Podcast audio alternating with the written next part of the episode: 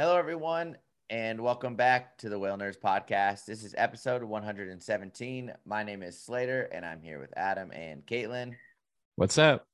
Hello. and we just started the breakfast podcast. I feel like Is this this the- happens like once a year. Is this This the the, earliest we've ever ever, recorded? Mm-mm. we Never, recorded this early record. one time when I was at my parents' house 7:03 a.m. because I was like in a blanket and a sweater because it was so cold.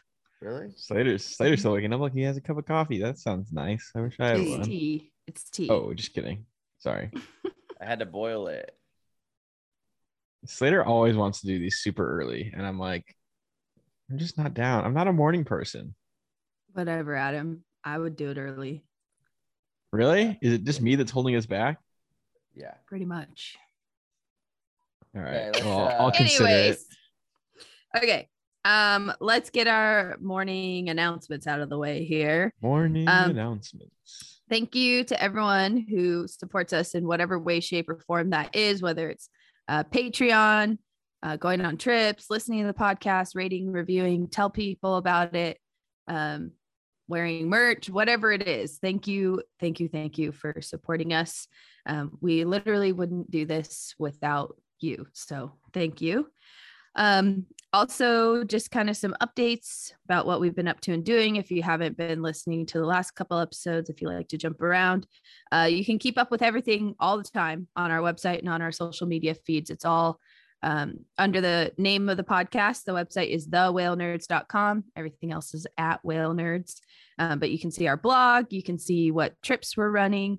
Um, our October trip to San Juan Islands is postponed to 2023. Um, we would still love to have you there, but also we're going to Antarctica with Cheeseman's Ecology Safaris. And uh, that's a trip that anyone can go on with us as well. So if you'd like to go on that trip and you want more information, shoot us a message or um, just stay tuned on our, our websites or our email list is a great way to get updates about that kind of stuff with direct links going right to your inbox. Uh, you can also see our merch on there, and then our video versions of our episodes are available on our YouTube channel. I think I got everything. Go fast. Go fast. Now, you were saying that so fast. I mean. It wasn't fast. It was just coming in fast. it wasn't okay. Maybe it is early. No, I'm just joking. um. So yeah, with that, I think sightings is what's up next. That I is like on the did- agenda. What have we seen since then? Not a lot, I feel like. Not any of us have seen a lot. I Yeah. saw a lot. Whatever. You're just a hater. You go first. I'm sad. okay. I mean, I will admit the humpback whale numbers have been fairly slow. And it's interesting, like when you can tell which individuals are around, because you really do get a sense of how much the whales are moving in Monterey Bay. Like we hadn't seen bottlenose in her calf for like four days, five days, something like that. I swear she moves like 20 to 25 miles a day inside the bay somewhere. And so Mm. the odds of just like picking her up are slim. But we had been seeing her almost every day for weeks. And then um, we saw them yesterday. And I don't think I'd seen her for quite a few days before that. Um, and her and her calf were being pretty mellow. And um, Kate and I both were like trying to think of who our favorite calves were for the year. And um, Clubs is calf You're is- picking. You're picking favorite calves. Already? not yet. We're we're just looking at who's in, we're just looking at who's in the running. Okay, So- gotcha. Alright. Bottlenoses calf was in the running at the beginning of the season, but then she's been keeping that calf really busy so that it doesn't get active all the time. I feel like that's my interpretation of watching her is like she keeps that thing moving because it's like this close, like just like, She's inches away from losing its mind every day that we so see it. And she just is like, let's go, like keep moving. Well, yesterday morning, she let it lose it for a little while, which was cool. so the calf did like a big breach and she did a t- chin slap and a tail slap. And then the calf breached a few more times and rolled around. So that was pretty fun. Um, we have still been seeing lots of Risso's dolphins and then occasionally Pacific white-sided dolphins and northern right whale dolphins because I really just think the killer whale party is up off of the Farallons and off of Davenport, and all the Dolphins know that, and so they've just been playing in Monterey Bay. Wait, did you They're stoked. did you see the Dolphins yesterday at all? yeah. All of them? Um, no, I just saw Risso's Dolphins. Okay. Well, we saw Bottlenose Dolphins too, but Oh yeah. uh, just Risso's Dolphins yesterday. But the other boats were saying there were white sides around as Yeah, well. But them. this, yeah, the sea conditions were just too. By the time I went to go look at them, it was just too bouncy and wet. I didn't want to beat up my people. Um, but we had lots of surface active whales yesterday, so that was cool. We saw Vertigo, who's a 2016 calf, so six years old. it was breaching. hmm That's the other whale Yeah. that was breaching. And then, so that's kind of been the main theme of the last week Risso's dolphins, whitesides, humpback whales. But we had a really glassy, sunny, calm day the other day. Yeah, which made yesterday not as cool. That's true. But Except for when the whale went off. yeah, That was so cool. but we saw sharks, lots of sharks, which was cool. Like it was actually like a Oh. 50% shark watch the other day. Yeah. I saw two salmon sharks, which were like the that was the first time I for sure like saw it good enough to be like, yes, this is a salmon shark. Like you That's could so cool. actually tell it apart from like a, a juvenile mako or a juvenile great white. And then we saw a blue shark. And then I saw a leatherback sea turtle finally. Flipping finally. Wow. How long have you been on the water? Over eight years.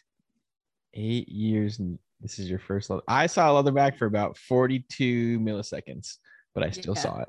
No, this turtle was awesome. It like stayed up long enough for a bunch of boats to pass it off to each other.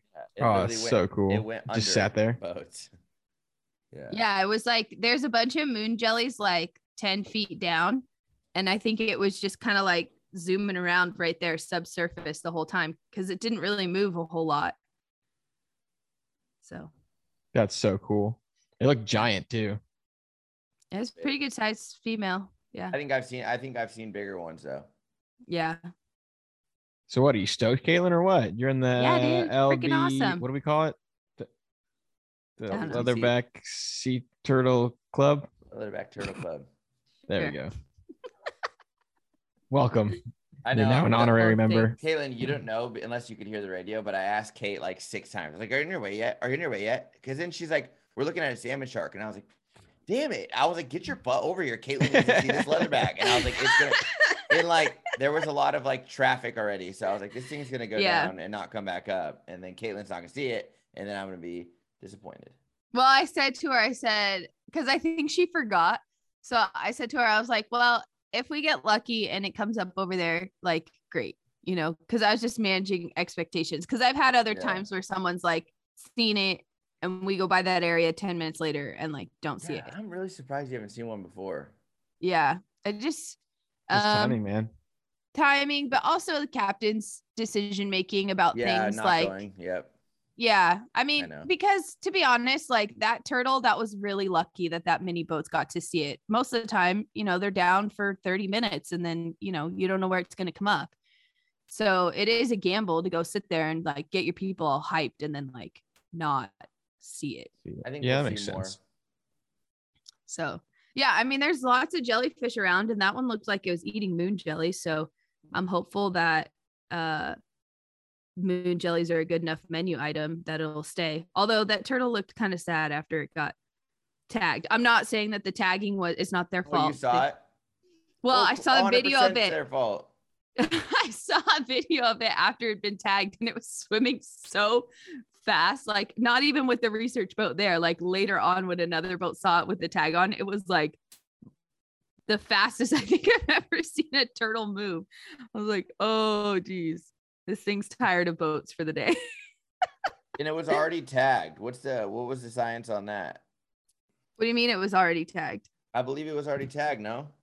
No, Wait, No, someone so- said something about it being tagged in like 2004. no, this is the first time they've been able to tag a leatherback turtle in Monterey Bay in July since 2004. Oh. Yeah. So I guess just- the I saying think they were talking about on the radio. I just something about how it's really early in the year or something. I honestly don't really keep up with the tagging team. Um, but I knew that that Scott Benson from NOAA and the other Southwest Fisheries Science Center crew had been doing overflights and also using the Sheila B from I think that's a Moss Landing Marine Lab boat, um, doing surveys because Kate um has been in touch with him every day. Oh, they bought that boat. No, no. Well, they rented it for the week. Oh, okay. Um, yeah. Yeah. So they're surveying, I think, until tomorrow. Until I have the a lot of photos of that boat Wow, sitting that, there. of the, uh, of the Sheila B. That's the the fishing boat, right? Oh no, I'm thinking No, of the no. what's the boat in Monterey? I'm that using the old one. The No. Monterey boat, the Fulmar, the No. Steelhead. Hold on, Sheila B boat. It's the. I thought it was the fishing boat that's out of um. It's not a fishing boat. The San Giovanni. Yeah, I don't know why I thought it was that. no, the Sheila B's that little aluminum one because they have like the John Martin, the yeah, big yeah, yeah. fiberglass one, I and then they have the there. littler one. Yeah. Um. That's funny. so anyway, so they're thought it was doing- a- I thought it was a, the I was like, why are they using that thing? No, can you imagine trying to sneak up on a leatherback sea turtle in the San Giovanni, this giant sardine trawler? No way. I don't know why. Yeah, swear. Anyway, Um, but yeah, so they're supposed to survey until tomorrow. So I don't know if they'll come across another one, but it's pretty interesting because like for a week or two before, Kate was texting him like, um, "Here's where I'm seeing jellyfish at the surface. This is what kinds. Like, you know, no one's called out a turtle yet, and that was That's the first pretty. day. Uh, the timing there is pretty ridiculous. yeah, I mean, just the odds of like your survey Yeah. dates match up with when the first turtle of the season is sighted. Pace Decker was sitting there, and he's and he, I guess, across boats, he talked to me, and he was like, I literally was looking at the water, and I was like, man, all these jellies. I wish there was a leatherback or whatever he said. He's like, I, he's like, I bet there's a leatherback, and like as he said, he said it, like the leatherback popped up right in front of, like right next to him. Stop it! Yeah, That's and so that's how that's how he found it. Wow, that's cool. He was watching it under the surface the whole time, like a drone, but he wasn't a drone. He was just standing on He's top of the sitting, He was a boat. yeah, person. standing on the roof. So he was just like, Slater, it's coming up right there. Nice. that was super cool. Um, so yeah, that's my sightings. Humpbacks, dolphins, sharks, turtles. Pretty good. yeah, mine are pretty similar to Caitlin's. Gotcha. Um, I saw I saw only one different whale than her yesterday. Was that sleepy humpback that I found before, Mhm. right before you found your two your pair? I was Yeah. coming to you. That Whoa. pair saved us. Yeah. I thought, and I, I, I heard you talking about the Fran from the day before. So I was like, I didn't even, somehow I didn't click in that you even had a pair today. And I was like, yeah. and then you were like, I'm with a pair. And I was like, wait, you're with a pair? I was like, I'm coming there. Yeah. My whale's asleep. Literally, Yeah. my whale was straight up asleep. Like it was like, it w- like literally drifted down towards me. And then it like arched up. It didn't even fluke. It went down. And then it, it went back behind my boat and like popped up again, drifted down. It like did this little like circle, like three Just times. got in a little rip and just Yeah. drifted while it was napping. but it would like go up into the wind and then like come back and pop up like take six breaths and then do the same thing um but Hmm. then yeah you called out yours and i was like see ya Yeah. Actually, the other thing I will mention that's been pretty cool the last probably the last two weeks, but really this past week is the bottlenose dolphins have been out in front of Moss Landing know, Harbor a lot. And um, a couple times we've seen them with what we think is salmon, like they kind of throw it around a little bit Oh, because they have to rip them up. for sure that photo i thought you got Yeah, and then the other day I got Oh. a photo where they definitely like two of them were ripping the salmon apart, and That's so pretty that was pretty funny. Dude, they, they they eat a lot of cool stuff bottlenose I mean, Yeah, right in front of Moss, rip. Right in front of Moss is like all you can eat seafood buffet. They're catching anchovies, they're catching salmon, they're catching squid. I mean, the squid fishing fleet's been parked right out there for days. Yeah, halibut. Like, there's all kinds of food right there. um yeah i really want to that this is just some things that like there's okay this okay okay two things one seeing sea turtles from up in the air is, is easier from a tall boat and then one like i feel like bottlenose dolphin inside there is kind of easy because it like see what they're eating and stuff is Yeah. easier from being way up high Yeah, I agree. because kate's kate's photos that i've seen from the bottlenose in there are pretty cool because she's looking Yeah. way down on top of them you know? Yeah. Yeah. Yeah. I think for getting those photos of them with the salmon, that was the best. Mhm. Um, but then they also have been bow riding the boat, which has been really cool because like they're just so big, you know. Like Sammy was on the boat yesterday, and she- I was like, "Go look, go look, they're bow riding," because she was standing up by me while I was driving, and she went down there. She's like, "That's way bigger than any dolphin I've seen bow ride the boat before," because they're like twice the size of like a common dolphin or like a white Yep. side. Yeah, when you really get close to bottlenose, you just see their sheer size. It's it's Yeah. pretty impressive. Especially and coastals are smaller than offshores too. Offshores are like are pretty big. Yeah, I mean our coastals are well fed, so they're quite rotund. Yeah, I guess so. Yeah, they're big. yeah, they got salmon everywhere. Yeah. So yeah. But they Well, anyway, it's it's funny been 'cause uh they're- go ahead. They're catching them, but the sand, the fishing boats aren't.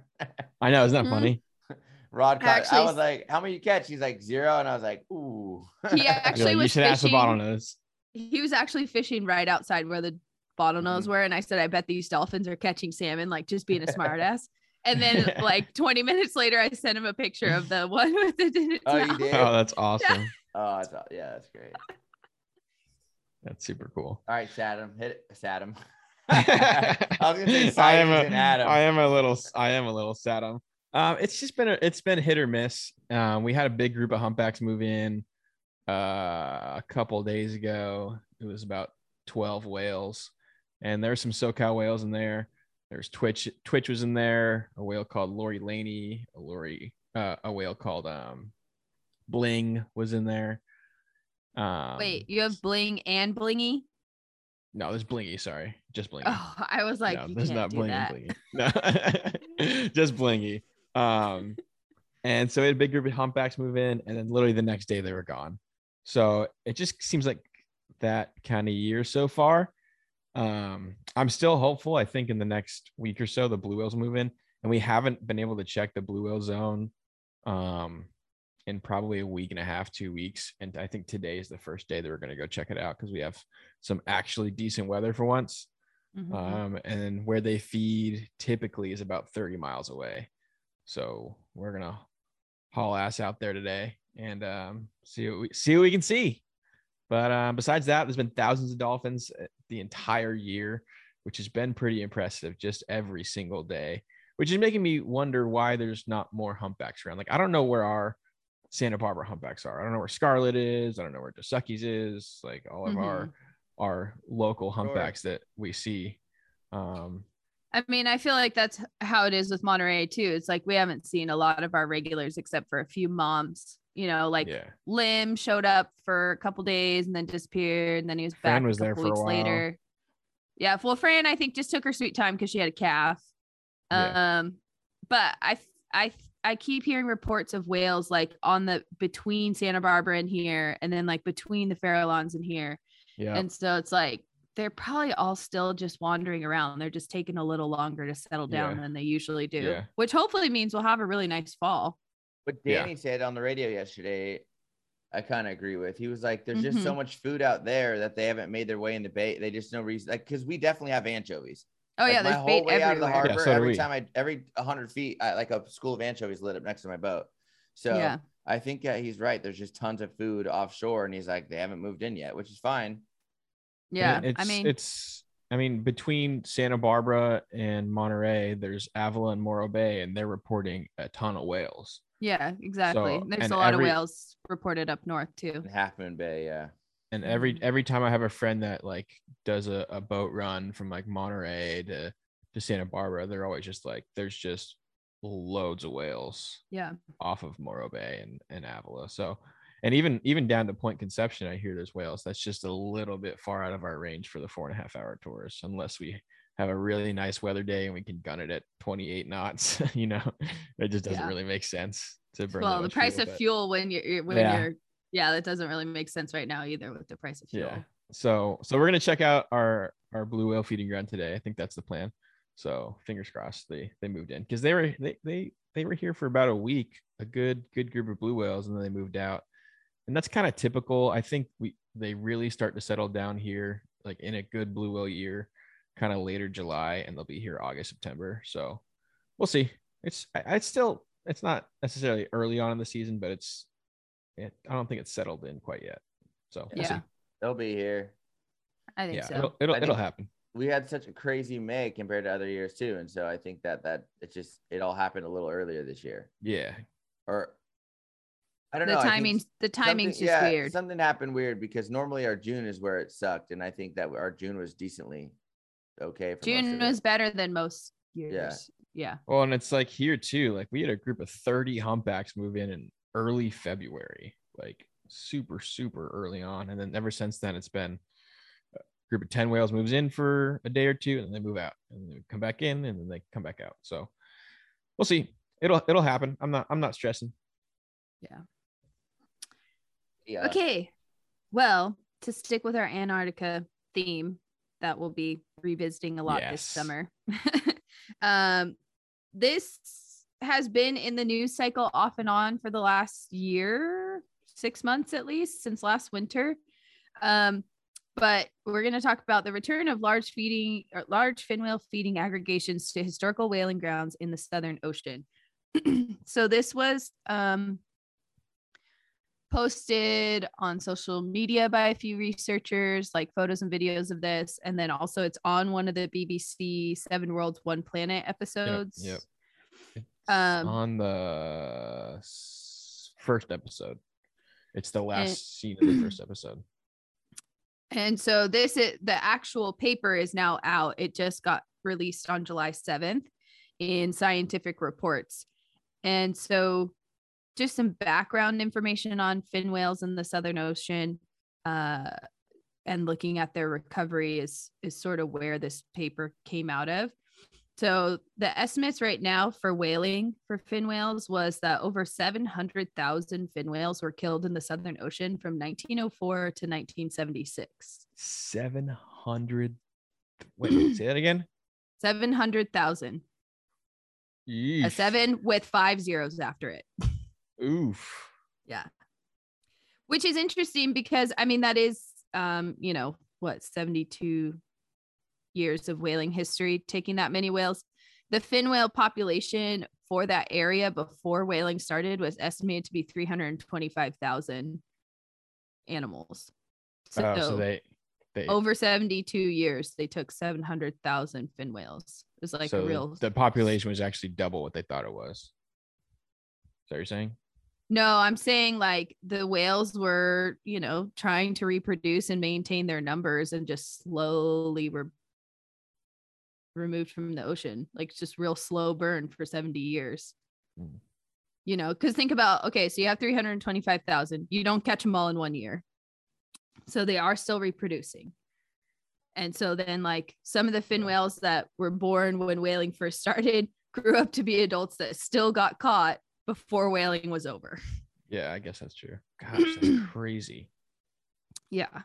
Um, the majority of whaling for fin whales happened at the northern end of the Western Antarctic Peninsula, which is where we're going during our trip. Oh, Um, and after whaling ended in the southern hemisphere, which for some species ended before the moratorium, um, we'll have to see if we can string together a better timeline of events to like kind of frame that at some point in the future. But um, southern right whales, I think maybe all right whales, and then like certain species in around the southern ocean, whaling like the stock assessment was set to zero years before the moratorium was put in place because they're like, oh, there's no more no whales. so the International Whaling Commission did do surveys of the region um, from 1978 to 2004, just because, I mean, the, the Whaling Commission was originally established as like a fisheries management Yeah. organization, basically. So they had to do stock assessments to see if they could open whaling again. Um, but also then to just know what the impact was of the fishery. and they didn't really see any whales during that time period, 1974 to 2004. They didn't really see any very many fin whales.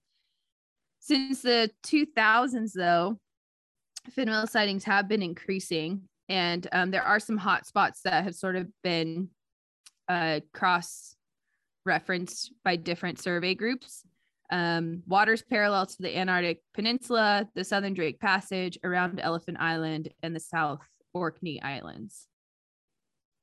And in 2013, there was an aerial survey around the South Shetland Islands, and they estimated the fin whale population to be about 4,898. So, like almost 4,900. And they Hmm. had groups of up to 70 fin whales in one area together. Oh, it's like That'd heaven. be cool. Yeah. Yeah, wouldn't that be awesome? I think the Oh, most I've ever seen is like 15 to 20 in one Most area. fin whales I've ever seen is like six. We had I've seen, one. a, I've seen a bunch of blue whales though. in One spot. We had one fall. I think it was 2016. Was it your first fall, Slater? For me, for my time.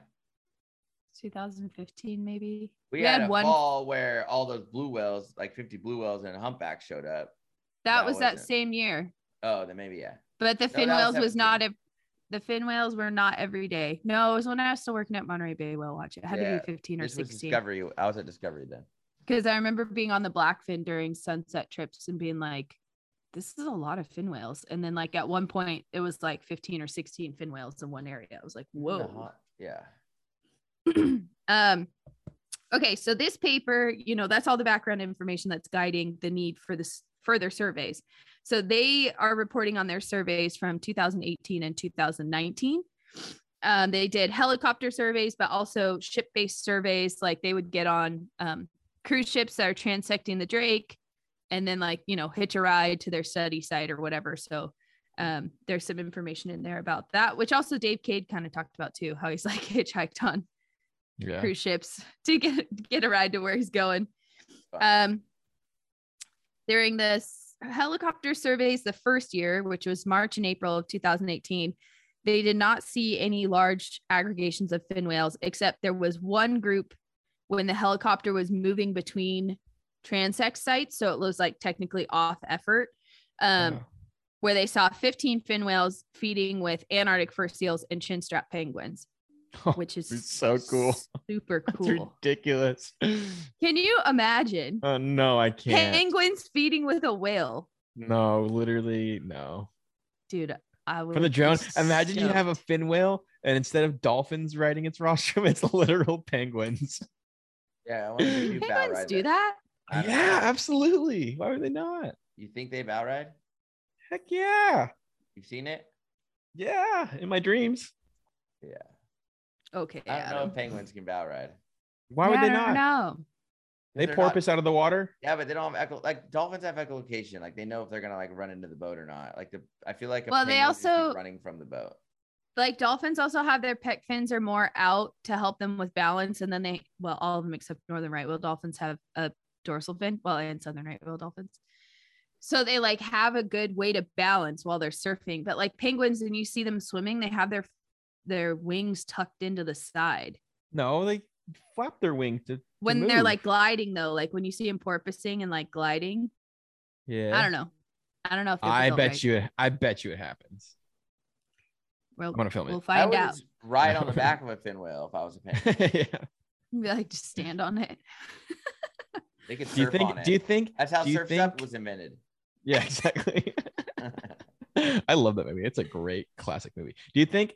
Do you think that like how we see humpbacks sometimes like like a like a pelican will get stuck in a humpback's mouth? Do you think penguins get stuck in like fin whales' mouths for a second and they're like ah, Be awesome. gotta spit them out? i don't know They're so fast, man. Yeah, it's true. But doesn't matter if you're If fast. sea and you're lion- going the wrong way. Yeah, it's true. If it can happen to a sea Yeah. lion, it can happen to a penguin. Yeah. I yeah who knows so that same year um, where the helicopter surveys didn't see big groups of whales the ship surveys did. They had um, large aggregations. One was up to 50 whales and one was up to 70 whales. So they were sort of on the right track. And then the next year in 2019 they had large aggregations of up to 150 animals observed at elephant island which is where all that crazy footage has been coming from is from those Right. groups I get a photo at sunset of that many spouts. I'll retire. Literally, that photo, that photo, and that paper is so cool. It's you can't. It's like you can It's almost a not even tell it's spouts. It's just like yeah the whole horizon is just spouts Yeah, so cool. so cool Um, yeah, so there's photos and videos included in the paper. So when we post it, uh, the YouTube link on our Facebook page in the comment section, the paper will be there. So if you want to check it out, um, this you just click like the supplemental information, and it's pretty incredible to see. Um, some of the lunge feeding videos I was watching, I was like, this is like whale chaos. There is like Literally, no you don't know. There's no order. there's no organization like one whale at some point like swims out from the bottom of the frame up and like cuts off like four other whales i was like what is happening Yeah, and then like run into each other all lunch day. feeds right next to another one that had just finished feeding like i don't think they planned it Just imagine how much krill must be there. Like you, I can't even fathom that. yeah It's so weird that the water is honestly not red. That's Yeah. what blows my mind. well i don't know if it's because they're like too high because No, they're 'cause there's flying and you can see like 50 there's some whales shots where in they one get- frame There's some shots where they get down low though. Nah, it's weird to me that the water and same in Iceland. When I filmed the whales all lunge feeding, they you couldn't see what they're feeding on. Huh. I'm Hmm. t- it's maybe it's not even krill. It's just water. They're just drinking water. They're just really, I don't really think they thirsty. I don't think they would waste that energy to just get know, water. Um so I think the other thing I'll note for people if you watch the footage is that they are all lunging right-handed. And think about the coloration of a fin whale's Yeah. head. It's white on the right side. So that's like a feeding advantage because the prey get confused when they see the white. They think they're still like looking up at the sky, not a mm-hmm. predator. And then they open their mouth and grab it all. So every fin whale you see in the video is lunging, rolling on its right side. And there's one humpback in the middle, or a couple humpbacks in the middle. Really? Yeah, it's crazy. Um, Oh, so their so their crazy. write up of these encounters is they're claiming that these are some of the largest feeding aggregations of baleen whales ever reported. Um, the next closest would be like the sardine run off the coast of Africa. Really? Wait, there's Yeah. a lot of there's that many whales off the sardine run. Sometimes, yeah, over a think the hundred. sardine run is just so um hit or miss though. Yeah, and yeah, and the location moves. But Because, I mean, I Um, didn't notice that many whales in the footage. I some yeah some of the videos are like 15 20 humpbacks and then some of the videos are like 100 and you're like oh Yeah, there's I've seen some. There's that one video in our planet at the end sequence, and they have this shot from the drone, and it's like there's literally like 50 whales in the frame. hmm um so there is some talk in the paper when they're writing up like how do these fe- feeding aggregations happen um they're talking about probably some of this is culturally transmitted knowledge of feeding grounds by female baleen whales to their offspring. So showing moms showing calves where to go their first summer. Um and they're also calling these really large groups like a potential rediscovery of ancestral feeding grounds post whaling which is like we say that about humpbacks in California too, you know, like they're using these areas that they probably historically used and then like either left the area because of whaling or like lost that cultural knowledge and then a few whales figured it out and came back into those zones. Well, it's also like, are those ancestral feeding grounds as productive as they once were? Probably not. Yeah, that's uh there's a little bit of talk about that towards the end of the paper. Um but the aggregations that they're seeing now, they do match up with whaling catch record locations Hmm. um, historically, except for Elephant Island. Um, but there's sort of a caveat about that. So their records indicate that more whaling occurred closer to whaling stations, and there was infrequent effort made out at Elephant Island, except for on um, the quote from the whaling logs is exceptional occasions when the whales were unusually scarce around the South Shetland Islands. So the stations were at the Shetland Islands. And when you just think about cost economics of whaling, the further you are from port, the more costly your trip is. So they wouldn't Yeah. go that far to places like Elephant Island unless there really were no whales. Yeah, and when you look at it, the peninsula, it's like if they're set up at the Shetland Islands, that's the closest to the peninsula, and then it goes the um, Elephant Island, and then it goes the South Orkney Islands. So so, whales are like, coming back to there. Whales are coming back to historical places because we do see they have been seeing them around South Shetland Islands, Orkney Islands, off the peninsula. Um, and they probably were always at Elephant Island as well. It's just there wasn't as much whaling effort there. So there's no record. Record of it, yeah. Kind of funny Um, how far apart the Shetland Islands are, like the south Yeah. and north. Yeah, Like, do you know where the north ones are? way up. like, they're not even. They're in. They're like off of United Kingdom, you know, or off of. Wait, what? Yeah, there's. Uh, if you Google, if you look up Shetland Islands, Yeah, it's just the same. Well, name. yeah, there are. s- No, yeah, it's because that's where who settled it. yes, it's the It's same same, same thing. Same thing with Orkney. Yeah. There's there's Orkney Yeah. Islands in the uh in the UK too. I Yeah, looked it up. Dang, so those were some explorers, huh? yeah. Who's Some Orkney col- and Shetland? colonizers. Can I be friends with them? Oh, that's Yeah. true. I don't want to be friends with them. Wow, I'm your friend. Never mind. loser. Nah, never. mind. Um. Okay, so fin whales have returned to the South Shetland Islands, but they haven't really been as recorded as much in Bransfield Strait, which is a historical place that they caught fin whales. Um, but they note that there are humpback whales that use Bransfield Strait now, and a lot of the inshore waters of the Western Antarctic Peninsula. So the the question then becomes like, is this a prey competition thing, or like the humpbacks sort of moving the fin whales out of those zones because they're out competing them, or are there really just that much more humpback whales, and so they're just re-establishing the habitat first, and the fin whales will come later? Um,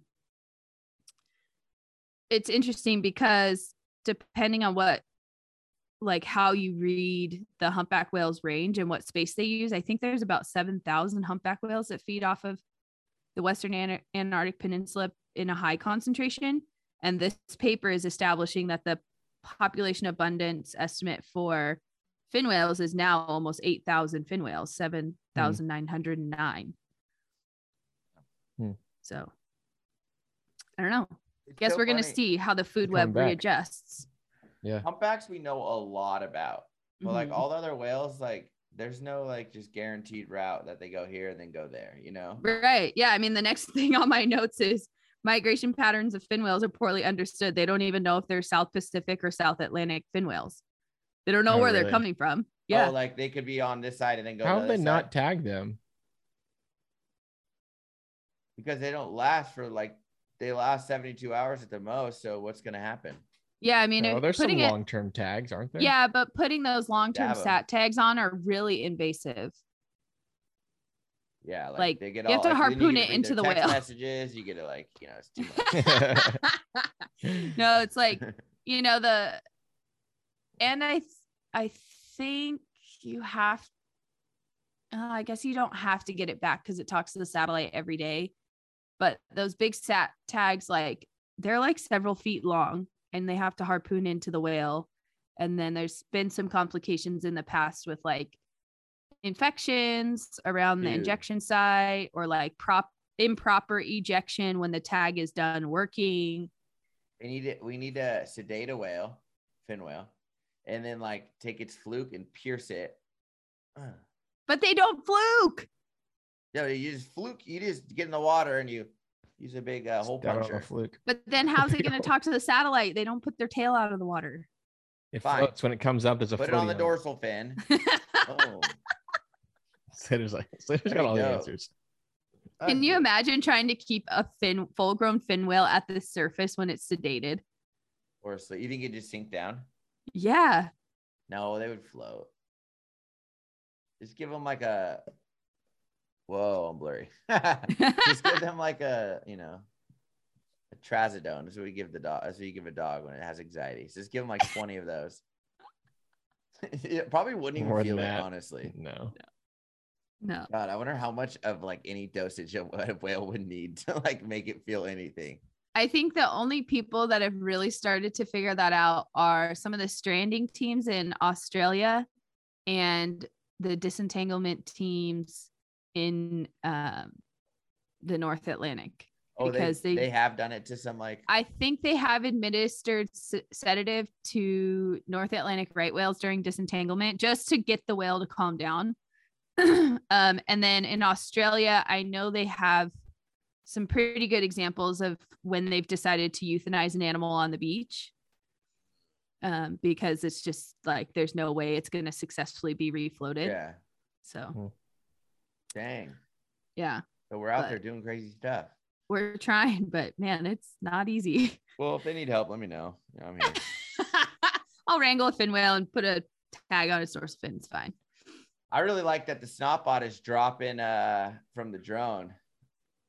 I'd be I dropping the tags on the, the Oh, whales and yeah. stuff. Yep. Oh, I yeah. saw that. Yeah, it was super cool. I, dude, that'd be fun. that did takes it. some major skill. Ah, we could do it. Yeah. Okay, so just last notes I'll make about um just kind of following up with your guys your comments about like uh habitat use and food. So again, referring to this uh Savoca 2021 paper, this paper is pretty monumental at this point. Yeah. I mean, it's been cross-referenced in a lot of papers we're talking about. Um so his paper suggests that baleen whales before whaling were consuming about 430 million tons of krill every year. The current that estimate of biomass in the of krill in the area today available to be eaten is about half that. Yeah. So that, I mean, uh, So- in my mind, that's why like we're slowly starting to see them go back to those ancestral feeding grounds. But at the same time, it's like they're just not as productive as they once were. Yeah, but I think that this further supports the idea of the whale pump. Like you need Yeah, humpbacks absolutely. there, or you need baleen whales there to support that food web. And Yeah. um, especially because there was always this theory. I don't. I think we talked about it maybe a long time ago on the podcast, but there was there's always this theory, um, during whaling that if they removed a bunch of whales from the Southern Ocean, that there was going to be like a krill surplus Yeah. because But the whales weren't eating stopped, it yeah. anymore It's the other way around. and that's not true there's n- there was never a krill surplus Yeah. which you know shows that those two things are very closely linked to each other How funny is that? Well, and it, it's Like I'm gonna eat you and poop you out, and then you're gonna make more of yourself because I pooped. On you. like so funny. well basically just- because they pooped on their food Yeah. It's it's crazy that like we could literally if if whale populations recover to a certain point they're literally like a weapon against climate change Mhm. like that's crazy to think about Yep. It really sucks that we just had to kill them in the first place. Like, Yep. really i think goddamn, i think the light world bulbs, huh? Yeah. Like Thomas, that- lanterns like honestly, Lanterns. it's just born in the wrong. Like, if we could have just had that stuff a little earlier. Yeah thomas edison dude. Why weren't you born Yeah, a little bit earlier? then we're generating power now from fossil fuels and that's not really doing anybody any favors either. Oh, dang. It's just like it if that I, I i honestly think the world would be a completely different place if the whaling era never happened. I think we'd be But- destroying it one way or another somehow. I guess I, I think so, but but the, the quantity of whales, unless there was like a huge die off because the they the oceans literally couldn't support that many whales. I think No. without the Weird, like, whaling no era, matter like- what, I feel like we were gonna kill whales. Like somehow, I don't know why.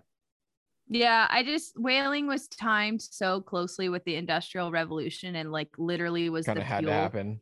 the fuel for the industrial revolution, right? Like we didn't have these monumental leaps in human technology without having a fuel source to to do it and whales were it. Yeah, But yeah, I mean, I, we just we never stop to think about how what we're doing is going to um wrap is going to like have ramifications across the ecosystem like Yeah. when we're doing it. We're just like this is great let's do more of it. And then we just go overboard and then we're like oh shoot now we I messed always- this up I- again. I always think the same thing when like when you have an invasive species problem and then they introduce another invasive species to get rid of that invasive species. It's just like ah, let's just get rid That's of the- it. Like it's just that's the worst literally the worst thing you can do. Yeah. Yeah.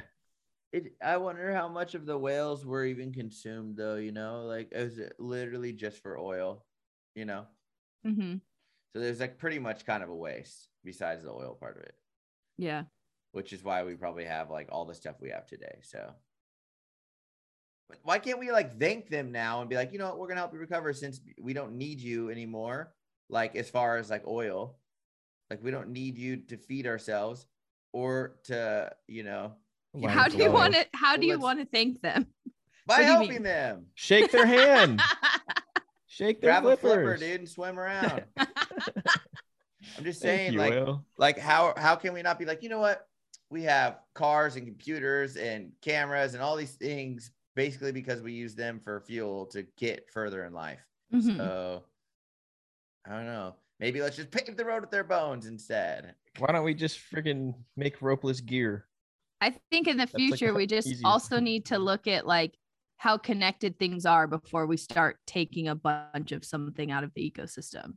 Well, there's not much left, so it's kind of like I don't know where we're gonna decide to be like, oh, you know what? Like unless Well, it's it's like it's like with those with those pipelines and stuff that are always going on in in Canada and and up north. It's like okay, let's not do that. Like that's that's something we could fight telling- for, right? telling- Like Yeah, I was telling Caitlin about like my friend said something the other day about like gas prices, and it's like yeah, they're really high, but it's like think about how many cars are driving on the road every day, like how much fuel is being put in tanks Yeah. every day. Yeah. like it's pretty Well, crazy. like it kind of it almost makes sense at a time. I get that we could try to get it lowered, but it's like we're also just like consuming so much gas, like. we also need to be paid more because the cost of living is just horrible. Well, yeah, I mean, I think there's a whole like profiteering thing that's happening in the oil industry that is criminal. Like some people Oh, at the top sure. are making way too much money, but at the same time, it's like, how much is fossil fuels like really actually worth to us? When you think It's about just- the impact on our planet it's not sustainable. You can't sustain it. and it. our, but also like, I think we should be paying more per gallon for it but the money should get redistributed in a different way because like think about how much damage we're doing to our planet to use this fuel source yeah, it should come back to So us in some way. shouldn't it be way. expensive shouldn't it be something that holds a high dollar value Oh, it's like sushi. Sushi. It, I I think you should be able to Because- consume sushi, but it should be a high dollar amount. It, it, it used Because to be a you can- but it's just not you can anymore. you can Yeah. survive without sushi you can have sushi as a delicacy but in in our transportation world you can't have gas as a delicacy like you need it to get around you need right for now work. yeah there are no Right- right- alternate right fuel now. sources yet that are And affordable we truly don't yeah. know if electricity is that much better right now. Like, well No, right it's not. now it's it's not because it's pulling from the grid which is just fossil fuels Yeah. yeah, but to, like if to you make invest all of the stuff that is exactly, it might even just be just as bad. So, but if Yeah. we all start to invest in electric cars and and renewable energy resources solar wind Well, whatever the, whatever the case is so- I, I get it, but there has to I be mean- a change somewhere.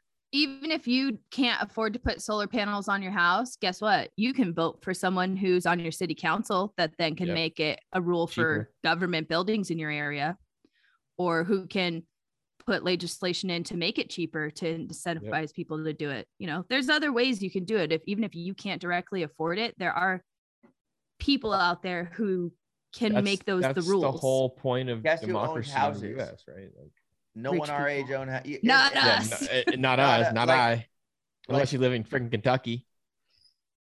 I don't even know if I want to own a house. Doesn't sound that fun. I have to fix everything. like, like no, but I mean, but I mean, freaking a billion dollars for an apartment right now. like what if you what if someone ran for your city council or whatever your county or whatever and they like said any new building that's constructed has to have solar panels on it well, That'd be dope. I live in Monterey where they're not allowed to make new buildings, and to the That's old 'cause people there's no gonna change- Yeah, there's and, no water for new buildings and and second to that, the people that own these buildings are really old. They're not changing their ways now. So but yeah, you well, know they're gonna what die soon. So think think outside the box there are people that can change the system that you can put that you can empower and support even if you don't have any power over your current situation Well, yeah, like they- freaking Caitlin Taylor. She's gonna change the world. Well, imagine if they put solar panels on this whole apartment complex, right? And That'd be it- incredible. And, it, and then it lowered our electricity bill. that would be awesome Yeah, and That's then they would what- that's what should happen when- $3,500 rent, Exactly. so it would just go up. Like it would. That's what even should be benefit happening. me. No, Yeah, but but but that me. That you, you you'd think companies would want to reinvest in what they have. Like that aca- apartment complex should be taking that three thousand dollars you're giving every month, and everybody else in that apartment complex is giving them every month, and reinvesting it into stuff like that. But people just have this sense of money, money, money, just keep sitting on it, I guess. I don't know. I mean, why do we have to have money? That was the stupidest thing we ever decided Yeah, to do. it's It's dumb. humanity. Why can't we why can't we like It why can't we would've been work in food. currency of like air? Yeah, No, it would have been food. food. And then the problem is, is we'd be trading our salt, we'd run out of it, and then we'd be trading their turkeys, and it'd be like, oh no, we're out of turkeys, and it'd be like next next thing. Now we're trading we're whales. Too, we're we're too whales. greedy. We're too greedy. It's the worst. It's the American dream. It's all bullshit. It's just it's capitalism. It's capitalism. That's true. Anyways, right. Anyway, so we we tried not to have this rant, but we're having this rant. So we're having this. whale rant. of the week is actually not a whale. It's Yeah, leatherback sea turtle. I was looking at that. That was the first, like the first thing I looked at when I was looking at our notes, and I was like, "Whale of the week, leatherback turtle." so thanks for listening. And um, as you can tell, we're stoked to go to Antarctica. I hope we see a whole bunch of fin whales because they're my favorite baleen whale. Just saying. Are they really? Yeah. Why?